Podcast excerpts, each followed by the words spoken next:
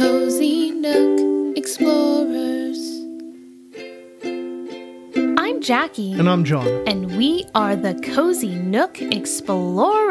Welcome to our show, where we explore the world from our cozy nook here in Southern California using the power of the internet. Yes, and it's Wednesday, which means it's time for another exploration. And this week we are going to Niagara Falls. Our listener Mel suggested this episode. Mel is partial to the Canadian side of the falls. I have to say, when I visited Niagara Falls, I really enjoyed the Canadian side myself. Though I'm gutted I didn't have the chance to see O Canada A, which is the longest running dinner musical. While I was visiting, I'll have to catch it the next time I go. It sounds great. I have not been to Niagara Falls, but I'd like to see that too. but before we go any further into our exploration, uh, this week, uh, what's keeping you cozy, Jackie? So, John, this week, what's keeping me cozy is drinking lots of water. Because this is an episode about waterfalls. No, just because I've been drinking a lot of water. so, we're having a heat wave here in California, and I've been making sure to drink lots and lots of water. It's been very refreshing. So, to give you an example of the temperatures we've been dealing with, today's temperature is 108 degrees Fahrenheit, and it feels like 111 degrees. Do you track how much water you drink? I have in the past, but not currently. But every time I have a little water bottle I carry around, and every time it's empty, I go and refill it. So I'm always keeping that full. And do you add anything to your water, like uh, lemons or oranges? I love doing that, but I don't do that for the m- majority of my water drinking. Usually I'll reserve that for like a weekend club soda or something to that respect. I don't have the patience during the week to throw a lemon in. so, John, what's keeping you cozy this week? Uh, what's keeping me cozy this week uh, are pep talks. Oh, they're nice. Yes, I uh, I will sometimes uh, just scour YouTube for um, for uh, pep talks and like uh, imagine that they are uh, speaking to me specifically. Oh, that's nice. Have you ever been part of like a Friday Night Lights kind of pep talk, like a big, you know, the coach and the team and all that sort of stuff? Uh, yes, uh, I, I did play football in high school, so I was very much privy to those uh, those types of uh, pep talks. Oh, nice. You know, so since you love pep talks so much, what do you think puts the pep into pep talk? Enthusiastic reassurance. I'm gonna go with that. Enthusiastic reassurance. All right. I Yes. gotcha. Alrighty. Well, Uh, shall we explore Niagara Falls? yeah, I think I think it's time to head there. Let's go. So, I want to start off by saying that Niagara Falls is wonderful, but it is very dangerous and you should definitely not mess with it. Oh yes, very dangerous. You should in no way go over the falls in under any circumstances. Agreed. It is a bad idea to go over the falls. It's also illegal. I cannot stress that enough. Do not go over the falls. Find a more cozy way of enjoying the falls. You could look at them. You could listen to them. You could get aggressively splashed by them by hanging out in a poncho on a boat positioned a safe distance away. But don't mess with the falls. Don't go over the falls. And I would like to begin with a story of someone who went over the falls in a barrel. What are you doing? We just spent all this time warning people about these gorgeous and very dangerous falls, and you want to now talk about someone who endangered themselves in order to say that they went over a waterfall? I know, I do. But I think it's a cool story. But it is a bad example, it's John. a terrible example and a cool story. It is a bad idea to go over Niagara Falls. I've read this story and okay, it's incredible, but you have some you have to ha- say some serious disclaimers. Okay. Um, what if I read a warning about going over the falls from the perspective of that first person to go over the falls and live? All right. Okay. What is the warning? Uh, they said, quote, If it was with my dying breath, I would caution anyone against attempting the feat. I would walk up to the mouth of a cannon, knowing it was going to blow me to pieces then make another trip over the fall. Okay. All right, that's a pretty good disclaimer. Fine, you can tell the story. Imagine, all of you who are listening, imagine if you were a young man who was just scraping by financially. You are desperate to make your fortune in the world, and you decide that if you go over Niagara Falls in a barrel, uh, you will be rich and famous. You can stop teaching dance classes, which is your current source of income, and instead enjoy the life as a gentleman of leisure. Uh, you then decide you can use an old pickle barrel and line it with a mattress, and then decide to send a cat over the falls Ugh. to, um, and upon observing the cat lived, Okay. then go over the falls yourself in the same barrel, reaching speeds of 68 miles an hour. Then, mirac- miraculously, you survive with only a head injury being a, uh, a small gash on your head. Now, can you picture this person? Can you see this brave, reckless individual who did this, this incredibly stupid thing and lived? Okay. So the reason this story is exceptional is well, one because of what you just heard, but on top of all of that, there the person who went over the falls was a 64-year-old woman named Annie Edison or Edson Taylor. Annie Edson Taylor. Yes, he was not a young man. Um, is your mind sufficiently blown? I mean, yes. Um, what she did was not smart and very dangerous, and it did not even make her rich like she thought it was going to. Yeah, she had to work as a psychic in order to pay the bills um, after she went over the falls. And her manager uh, stole her barrel that she used uh, to go over those falls, and she hired people to recover that barrel. And when they recovered it, um, it was stolen a second time, and that time she never got it back. Ugh, so much for her psychic ability. Okay, well, I want to talk about the tightrope. Which one? the most recent one. So there were a few tightrope walkers who crossed over the falls in the late 1800s, but more recently in 2012, Nik Wallenda was the first person to cross the falls via tightrope in 116 years. Wow, that's a lot of years. Yes. So he received special permission from both governments, unlike the barrel people, and the tightrope was 1,800 feet long. Since he was going from one country to another, he needed to bring his passport with him on the high wire walk and present it when he arrived on the Canadian side. I mean, I get it. Like, but also, uh, this is uh, extremely public, and it's not like he was going to sneak into the country. It was on TV. Yes, I know. And, and, you know, something that was amazing to me is that he took interview questions while he was walking across. I'll put a link in the show notes to the coverage from ABC News. They were literally asking him questions about his journey while he was going across, and he was answering them so calmly. He made it look very easy, which it obviously is not. It's also a great video because it shows the end when he makes it across, and it's, so inspiring to see everyone cheering, and he's oh, he gives everybody hugs. It's great. Spoiler alert. Well, it was 2012, John, and obviously he made it, or else my tone would have been very different while I was talking about this. Welcome to Niagara Falls, um, where water falls 188 feet 57 meters, uh, into the Niagara River, which is 170 feet deep. 52 meters. Um, why are you mentioning the metric?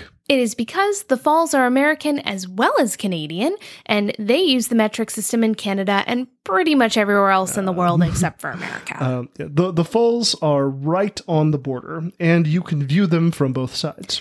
Just be sure to bring your passport with you so that you can see it from both sides the American and Canadian Uh, sides. to all Americans, I will say that the views from uh, Canada, uh, the Canadian side, are better.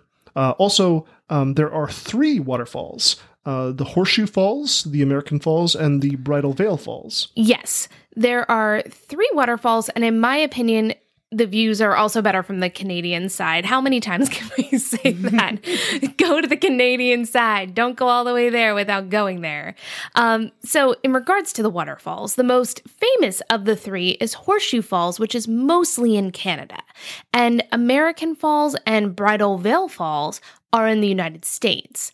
Um, I have walked across the Rainbow Bridge to the Canadian side, and it's really fun. Rain- Rainbow Bridge. what did I say? Ridge. Rainbow Ridge. Um, the Rainbow Ridge Bridge. Although it is currently August of 2020 and we are still in the throes of the pandemic, so I'm pretty sure you can't enter Canada from the United States for leisurely travel right now. But until then, we can explore together from our nook. Cool. Mm, Can you see rainbows from the Rainbow Bridge? You can see them at night when they light up Horseshoe Falls. Oh, yeah, that's the thing I'm most excited about is seeing Niagara Falls lit up at night with all those vivid colors. And kind of like the Empire State Building, but much more dynamic. Just the falls by themselves are even amazing. Even virtually, there's something awe inspiring about a million bathtubs full of water falling off a cliff every single second. That is a weird but accurate description. Thank you. So, Niagara Falls was formed 12,500 years ago. That's also a lot of years. yes, it is it was formed when glacial ice receded and left the Great Lakes. and Lake Ontario empties into Lake Erie, and it all flows all the way to the Atlantic Ocean. Niagara Falls really needs to be seen in person and I look forward to taking a trip with you and Charles when the pandemic is over. What was your favorite part of visiting Niagara Falls? Walking over the Rainbow Bridge, Rainbow, well, Rainbow Bridge into Canada was great, but my favorite part was definitely Maid of the Mist. Oh, the um the the poncho boat ride. Yes, that's right. Why don't we take a quick break and talk about that when we get back? Sounds good. Hi, John. Hi, inner voice. Hey, John, you sound sad. Well, inner voice, I am sad right now. Could you use a pep talk? What, what kind of pep talk? Like, yay, John, you're the best. Am I the best? No, Hmm. but you're pretty good.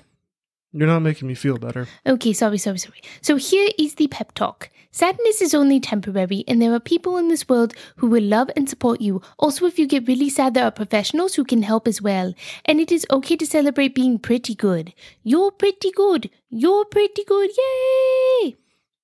Thanks, inner voice. No problem. Um, uh, inner voice. Yes, Why do you sound like that? this is how you sound. Really? Yes. I don't think I sound You do sound like this. You sound exactly like these. okay. Pep talks, they're pretty good. Okay, so Maid of the Mist. They give you a poncho, but it doesn't do anything. You still get super wet, and they take you on a boat up to the falls. Oh, it's so much fun, and you can really feel and see how epic they are. It's just a bunch of wind and mist and drenched tourists. It's great. I like how uh, if you leave on the American side, the boat is called Maid of the Mist, and you wear a blue poncho. And if you leave on the Canadian side, it's called the Hornblower, and they give you a red poncho. A question for you, since you have ridden on the boat: Yes. uh, Do you feel like you're going to be blown over? A little bit.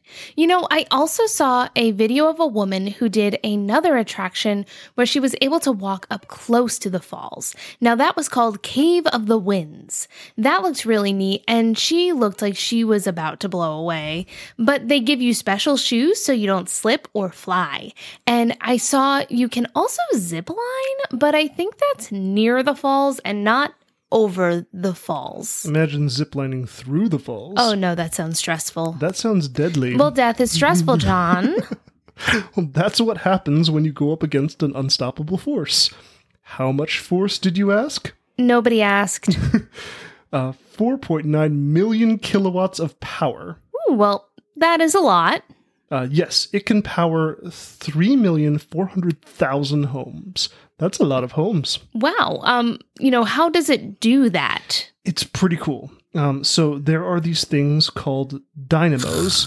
Okay, they the, they uh, they are made up of stationary magnets, which create a powerful magnetic field and uh, a magnet rotator Okay, you're mocking me, aren't you? Um, they are these like slumbering monster, big whirly tops that help create an insane amount of power, like monster sized.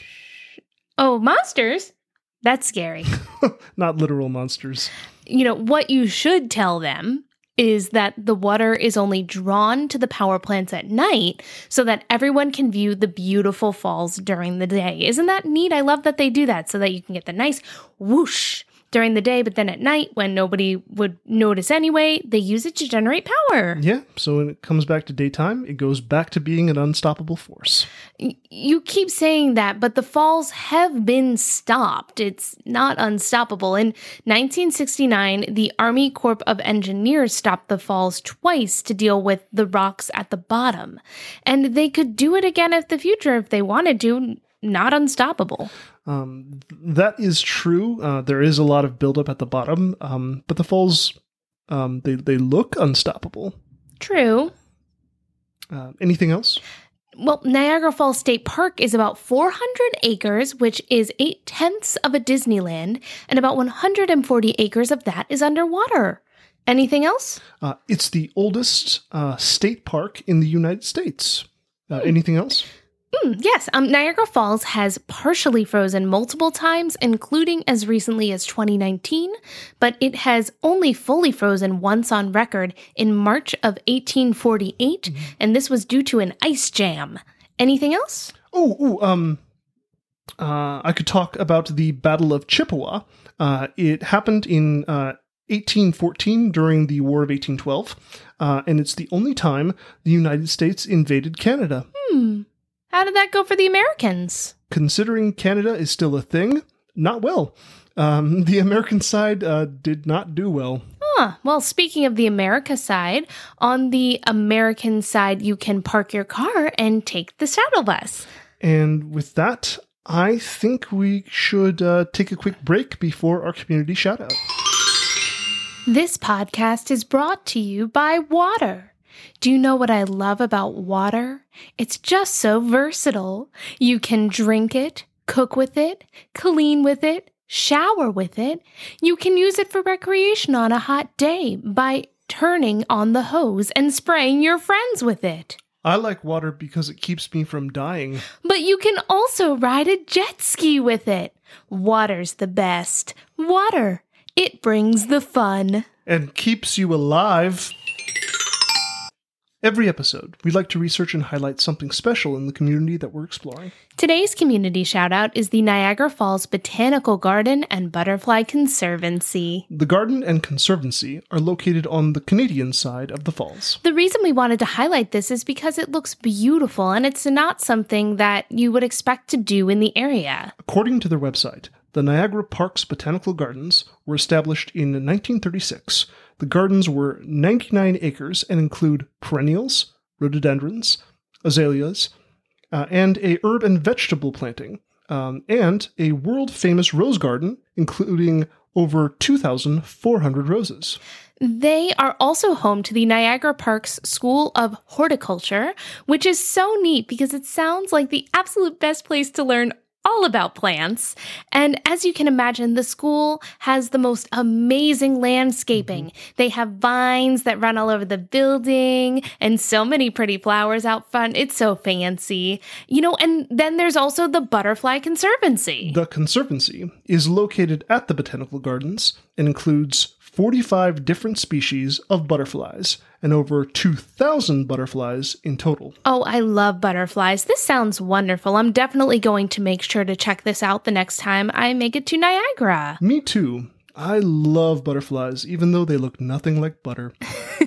we will include their website in the show notes so you can check it out for yourself. Well, that's the show. Thank you so much to our producer, Charles. Thank you, Charles. And thank you so much to our listener, Mel, for suggesting this episode. We loved learning all about Niagara Falls. Yes, thank you, Mel. It was a great idea.